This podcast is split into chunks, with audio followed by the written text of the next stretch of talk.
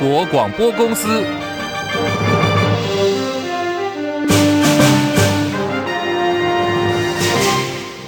大家好，欢迎收听中广新闻，我是黄丽凤。总统大选选后第五天了，即利用南太平洋岛国诺鲁跟我方断交，官媒发布了解放军军演的画面，以及呢原定七月在台湾所举办的 U 二十男排锦标赛也被片面更换比赛地点之后，在今天中共再度出手，密集派出了军机袭扰台湾。国防部上午公布了最新的共军动态，在过去的二十四小时当中，侦获包括了苏凯三十、运八在内的。二十四架次共机，另外还有五架次的共建。距离我国最近的距离呢，是距离北部基隆只有四十二海里，南部鹅銮鼻只有八十五海里。其中有十一架次的共机更是逾越了海峡中线跟延伸线，进入到我中部、北部跟西南空域。国防部说，国军利用也运用任务机舰跟岸置飞弹系统，进行严密的监控，还有应处作业。民进党总统当选赖清德昨天宣布退出新潮流派系，引发各界热议，甚至呢也被质疑说这是假动作。国民党立委李德伟认为说赖清德这个举动只有象征性的意义，极有可能是在为连任开始布局。而国民党文传会主委林宽裕也说，民进党二零零六年就已经宣布要解散派系了，不清楚赖清德现在退出的是什么新潮流。赖清德退流根本是在演双簧。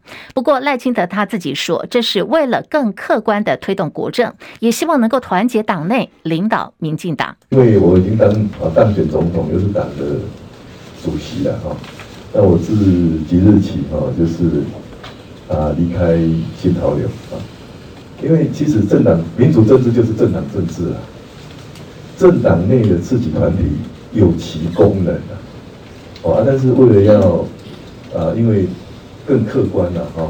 然后去推动国政，呃，也能够啊团结党内的同志，然后领导这个党，所以我自己日起离开新潮流。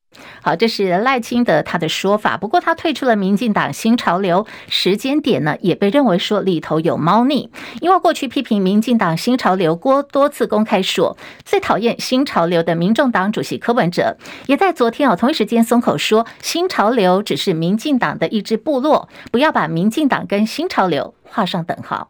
民进党基本上是一个部落政治。新潮流只是最大的一支部落，所以也不要把民进党跟新潮流画上等线，这两个还是等号，这两个还是不一样。好，柯文哲的说法呢，也被外界解读说，现在是绿白合有望了吗？对此，民进党立法院党团总召柯建铭说：“柯文哲的话你信吗？”民进党立委庄瑞雄也大声说：“莫测高深呐、啊！”好，对于这个即将到来的立法院龙头之争，柯建铭强调，民进党团的部分呢，一定是推出自己的人选。表面上的盟友可能是虚情假意的。中国大陆国家主席习近平不排除武统台湾，在新年演说的时候更说这个过程是不可避免的。在过去一向是以对中共鹰派强硬立场闻名的前英国首相特拉斯，在今天被爆出是双面人，竟然秘密游说了英国政府加快向中国大陆出售国防设备。专家说，中国如果入侵台湾，这些扫雷设备极有可能就派上用场了。特拉斯是在去年的五月份曾经访问台湾，当时他还敦促现任的英国首相苏纳克将中国列为对英国国家安全的威胁，还说台湾地处全球捍卫自由之战的前线，呼吁向台湾提供更多武器，来抵御来自于中国大陆与日俱增的威胁。特拉斯的发言人回应说，特拉斯只是在履行他议员的职责，向政府部门来处理选民的案件。专家跟英国保守党的资深议员都说，特拉斯的干预极有可能。可能会威胁到台湾，还有英国的国家利益。台积电即将在今天下午召开法说会，外资紧盯资本支出、先进制程产能利用率，还有毛利率。台北股市在今天呢，指数开高，不过盘中反弹无力哦。呃，现在呢，盘中的部分表现呢，看到的是在一万七千两百点附近在震荡，现在涨六十八点，来到。一万七千两百三十点，目前的成交量两千两百六十四六十六点亿元。好，在这个汇率部分呢，台北股市今天升值零点九分，来到三十一点五八兑换一美元。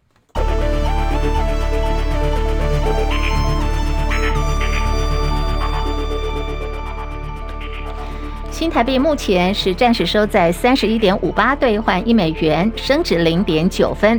台北股市今天盘中相当的震荡哦，现在是涨了七十点，来到一万七千两百三十二点，涨幅百分之零点四一，成交量两千两百八十二点四二亿元。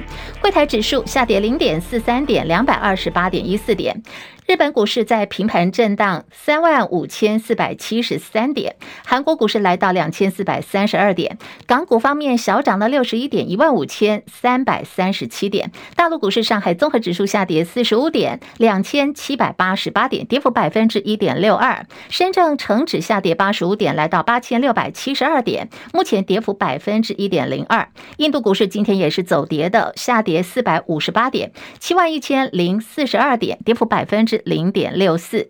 国际汇价方面，欧元兑换美元一点零八九四，美元兑换日元一百四十七点九四，一美元兑换七点一九五五人民币。黄金价格最新报价每盎司是来到两千零七美元。以上是最新的财经资讯。好，我们继续要来看的是即将马上登场的哦，这个是护国神山台积电的法说会。好，疫情阻隔哦，最近四年来呢，今天下午第一次呢要开的是实体会议了。马上连线。资深财经记者张佳琪，进一步了解，佳琪上线了吗？是立凤午安。好，今天这个台积电的法说会呢，也是现任董事长刘德英任内的最后一次了。在今天的这个法说会当中，哪些观察重点呢？佳琪。是这一次法说会是非常特别，因为在疫情之后首度恢复实体的法说会，所以预料应该参与的法人会非常踊跃。其次呢，这一次也是现任的董事长刘德英任内最后一次主持法说会，预料这个刘德英在会议上跟呃魏哲家总裁之间的互动也会成为媒体关注的焦点。那么再者呢，是因为台积电的这个厂房在呃经过去年的一个海海外的厂房大力的推进之后，今年陆陆续续要。有这个新的进展，这个部分呢也受到法人圈非常大关注，也是媒体的焦点。因此，这些焦点都会在今天这个法说会当中受到这个高度的关注。那么，由于先前也在这两日里面有一份最新出炉的外资券商报告，摩根斯丹利的报告，那么直接对台积电的这个毛利率呢做一个下修，从原本的这个认为公司会守住的百分之五十三的毛利率的这个。水准目标，摩根斯丹利下修到百分之五十二附近。那这个事情呢，对于呃整个市场是投下了震撼弹的。为什么？因为这个五十三趴的毛利率是从创办人张忠谋以来一直台积电谨守的毛利率的目标值。如果失守，就是一个很大的这个重重要的一个错。呃，在营运上面的一个挫败，但是呢，这个百分之五十二的毛利率会不会守得住呢？也也是这个市场上面关注台积电今年营运很重要的目标。那么外资圈目前的看法仍然是稍有分歧哦。那么虽然一般认为毛利率就算有下挫，不过幅度可能也不会太大，毕竟台积电今年还在一个比较大的这个资本支出的投资期哦。不过后续台积电怎么看待？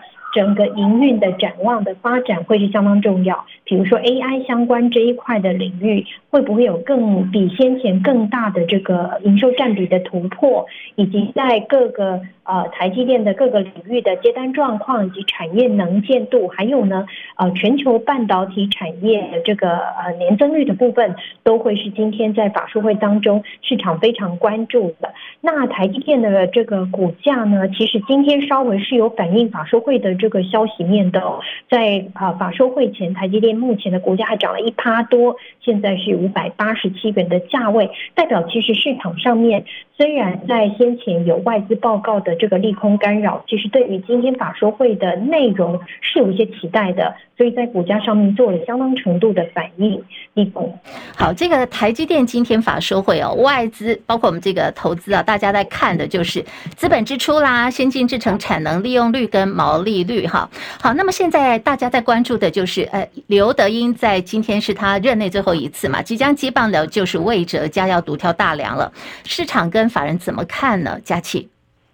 是因为这一个消息已经发酵一段时间了。那么台积电在内部的公司治理方面一向也很有规模，而且海外的相关厂房的进度一向来讲都在总裁的掌握之中，所以预料这个接班问题、这个职务的替换的问题可能不会造成太大的影响。那么这也宣告台积电正式呢结束双轨的这个呃总裁跟董事长双轨治理的时代。那么预料今天魏哲家在这个。面对法人及媒体的这个谈话当中，也可能会宣示他接下来在今年度将要努力的目标。相信对于台积电的展望以及相关的供应链跟全球景气来说，都是非常重要的。地方，好，非常谢谢佳琪提供的观察跟分析。在今天台积电的这个法说会当中，刘德英下。魏哲加上，好，也是今天这个市场还有法人圈在关注的焦点了。最近的科技也很不平静哦。继这个鸿海旗下金鼎公司前天传出了系统遭到骇客入侵窃取内部资料的治安事件之后，好，昨天下午又有第二家的科技业者受害了。这家呢是 PCB 厂的恩德，证实他们也遭到了骇客攻击。恩德表示，公司部分的资讯系统遭到骇客网络攻击，那么第一时间呢，资讯部门全面。的启动相关的防御机制跟复原的作业，同时也跟外部的资安公司技术专家协同处理。好，那么在第一起先发生的这个鸿海旗下的金鼎公司，现在也引发了证交所的关注哦。另外，昨天鸿海高层也赶到了调查局台北市调处协助调查，现在正在进一步追查这个骇客的 IP 位置。另外也看到，在今天一个突发的状况发生在台中的七期无预警停电，有将近一千户的民众受到影响。这是台中市交通要道位在七期的市政路一带，早上是九点多传出了红绿灯故障。好，受到影响的范围包括就台中市的这个河南路、朝福路、还有朝贵路、黎明路等等哦，总共有好几个。交通路口的红绿灯就没有办法运转了。好，经过追查就发现呢，因为这个电力供应有问题，没电了。警方发现后，赶紧通报台电人员到现场处理，而一度呢进行这个抢修时间也有一个多小时到两个小时哦。那么提醒民众在经过这个路段的时候呢，要特别小心了。出包的还有呢，就是最近状况连连的美国波音公司。波音飞机最近问题频传，又传出新的一起，连这个美国国务卿布林肯哦，这回也成了受害者。因为布林肯到瑞士出席世界经济论坛年会，他当时准备要从这个达沃斯要飞回美国的时候，坐的呢是波音的七三七专机，结果这个飞机竟然出现了氧气泄漏，造成严重的故障，导致呢原本已经要登机的。布林肯没办法啦，只能被迫下飞机，还为此一度滞留在瑞士。那么美方后来是从布鲁塞尔调派另外一架喷气式的飞机，从布鲁塞尔飞到了苏黎世，把这个布林肯接回到华盛顿。包括中国大陆跟菲律宾之间的这个外交关系最近紧张化了，冲突有在日益的升温。二零二四总统大选落幕，民进党候选人赖清德当选总统，那么各国政要呢就纷纷发贺电啦来祝贺。这里头呢，菲律宾总统小马可是也发出了贺电文，在文中他称呼赖清德是台湾总统。在过去，这个情况是相当罕见。那这个举动呢，也引发了北京方面强烈的抗议，还呛瞎点名要小马可是多读读书。好，菲律宾方面很不开心哦，国防部长就回呛说，中方的发言内容粗劣。卑劣粗俗，不仅是侮辱到小马可是跟菲律宾，也是自我贬低。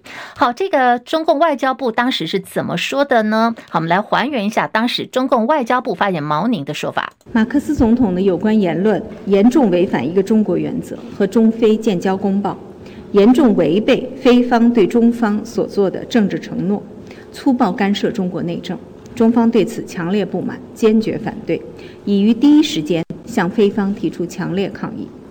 我们正告菲方，不要在台湾问题上玩火，切实恪守一个中国原则和中菲建交公报，立即停止在涉台问题上的错误言行，停止向台独分裂势力发出任何错误信号。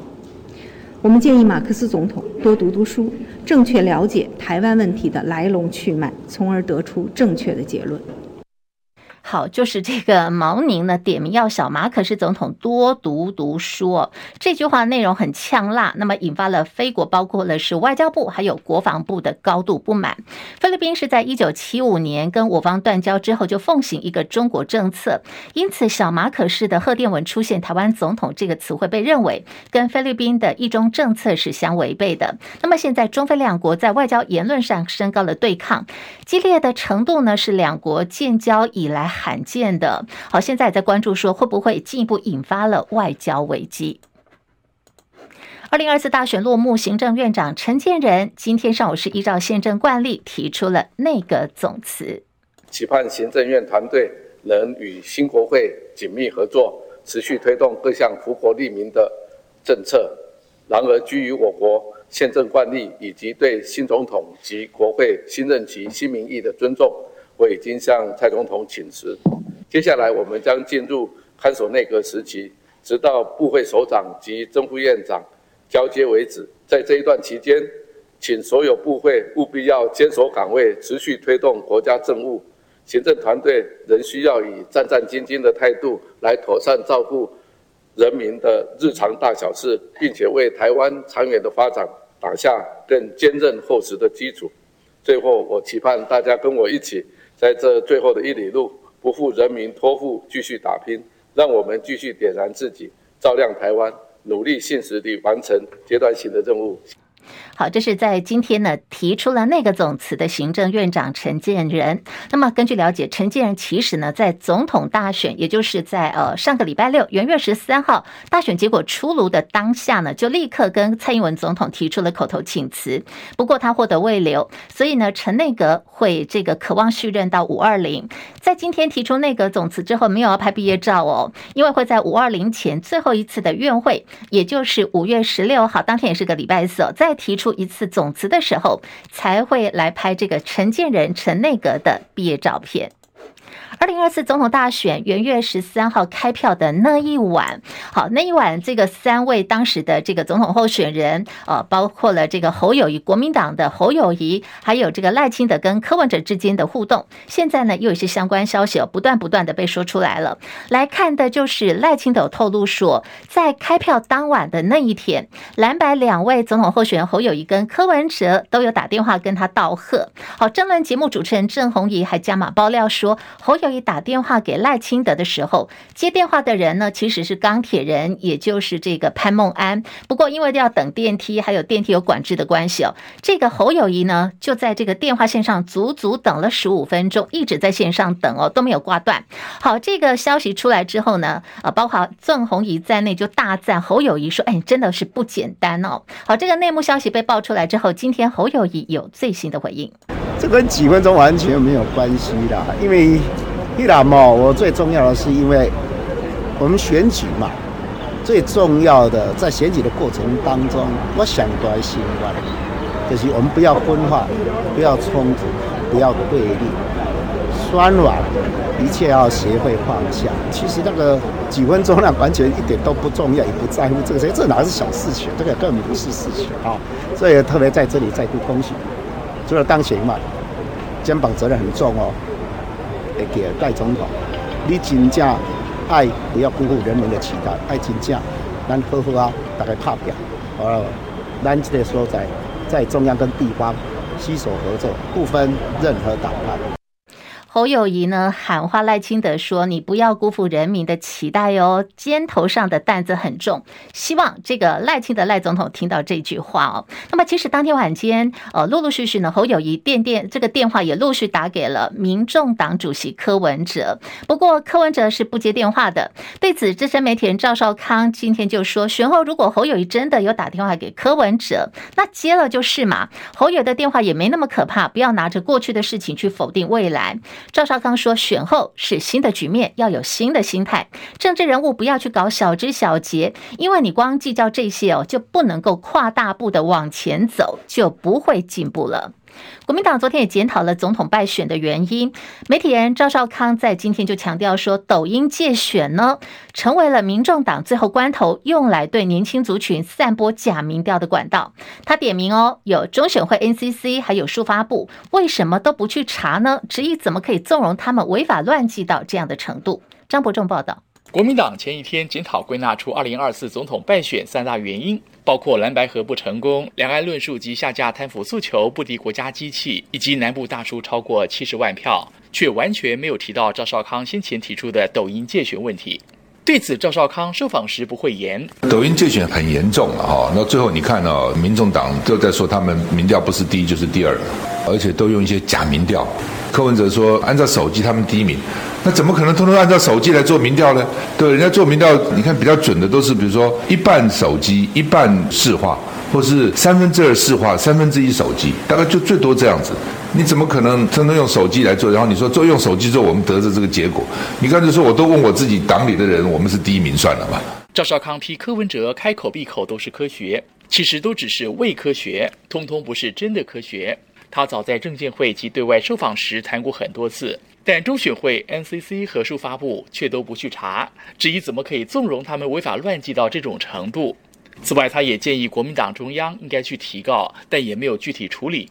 赵少康说：“既然无法蓝白合，最后也只能知其不可为而为之。”中广记者张伯仲台北报道。好，这一次大选呢，国民党的侯康培败选了。检讨这个败选的原因，矛头指向了党主席朱立伦。那么现在党内逼宫朱立伦的声浪四起，包括这个败选原因呢，就有这个蓝白合没有成功啦，两岸论述下架贪腐诉求不敌国家机器，在南部四个县市呢大输了七十多万票等等。现在党内就出现要朱立伦下台的声音。那么朱立伦态度如何呢？我可以一走了之，毫无眷恋。但是我听到更大的声音，要求我要坚定的留下来，扛下来，不可以一走了之，亲痛仇快。所有的谏言批评，我都会接受；所有的责难责难，我会一肩扛下。我会继续忍辱负重，改革，培育我们更多的人才。我会坚定的奋战到任期结束。这是国民党党主席朱立伦说呢，他会忍辱负重，奋战到任期结束。也就是说，面对现在党内逼宫要他辞职下台的声音，他暂时呢是不会下台的。另外来看的一个争议点，就是知名的网红 YouTuber 艾丽莎莎选举前就表态了，她说她支持民众党的总统候选人柯文哲。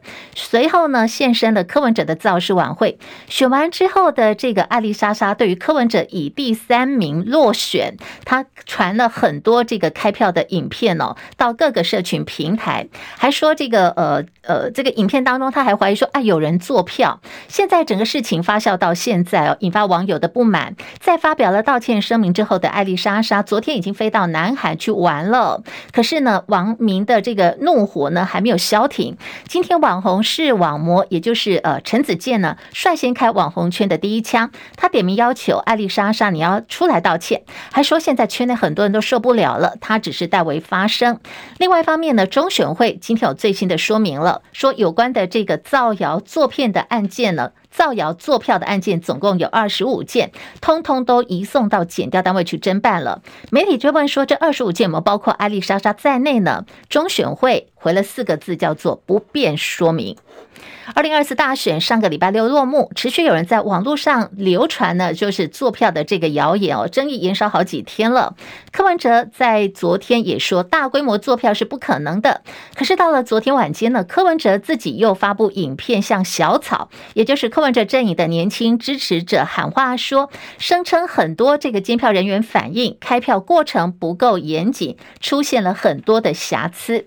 另外有脸书粉专带家长发文说，有家长妈妈。在反映说，他们家的孩子呢是高中生，跟同学炫耀小草识别证，只要一年五百块钱就能够拥有小草证。好，同学就一个拉一个去参加柯文哲的造势活动，被质疑呢透过这样的方式在校园里头进行渗透。柯文哲对于媒体追问的时候，他说他不知道这样的事情，还说网络上呢假假真真的，不排除是这个侧翼在反传。文宣部跟我讲说，那个那个那个是啊，一个侧翼团体还是什么。反正反正不是我，各各种有关嘛，我不晓得。哇，网络世界哦，真真假假，常常那个有很多是要反串的，要害我们的。但是内政部回应说，如果要让十六岁以下的国民入党，违反法令的部分呢，是要开罚的。大选落幕之后，高端疫苗采购疑云也持续的在延烧。机关署已经公开疫苗合约，不过遭到台北市长蒋万批评说，你这是另外打开了一个潘朵拉的盒子。卫福部次长王必胜就反呛蒋万安说，高端政治提款机提领最多了，要求当时站在国会监督立场的蒋万安必须要来道歉。今天蒋万安也有最新的回应，不确定潘朵拉盒子里面有什么，但很确定少了中央政府应该要有的一样东西，就是公信力。真正应该说明清楚的去，要求别人说明清楚；真正应该道歉的去，要求别人道歉。昨天也有人说我看过高端疫苗采购合约，但事实是我们所看到的所有资料跟文件，重要的内容全部涂黑。所以当时最直接感觉，白色巨塔上面怎么一片漆黑？审计部在二零二二年的八月，白纸黑字回复给立法院的文件上面，明确写一百四十年二月二十五号才解密，所以卫福部的说法不攻自破。现在竟然是把当时监督政府的立法委员当贼看，然后现在又要把当时呃监督政府的立法委员说要。道歉，我想这是比记者会上面的相关问题更大的争议。另外一个政坛焦点是高呃，这个新竹市长高虹安，媒体人周玉控是在民国一百一十一年的十一月九合一大选期间，他在脸书贴文影射新竹市长高虹安跟有妇之夫交往，高虹安很不开心，很不满哦，他们就提告加重诽谤罪。这个案子呢，已经到了这个呃侦查终结了。北台北呢，台北地检署北检不起诉处分，高华安申请再议哦。到了高检署，高检署的看法是再议没有理由，昨天驳回了，等同这个案子是不起诉确定。桃园市技师职业工会去年十二月二十二号对长荣分会发起了罢工投票，元月八号呢是由非长荣分会的会员进行投票，预定二十一号截止，二十二号要开票了。虽然算算时间还有四天的时间，不过现在技师工会说投票相当踊跃哦，如果没有意外的话，会取得合法罢工权，不排除呢最快农历春节就会发动罢工。但是如果真罢工的话，对旅旅客的这个权益影响很大，会在。行动前的二十四小时会提前来做预告。天气方面，现在各地多云到晴，温度二十四度到二十七度之间，其实还算是舒服喽。但是这个好天气好好把握，礼拜六开始要降温，连冷五天。以上新闻由黄丽凤编辑播报。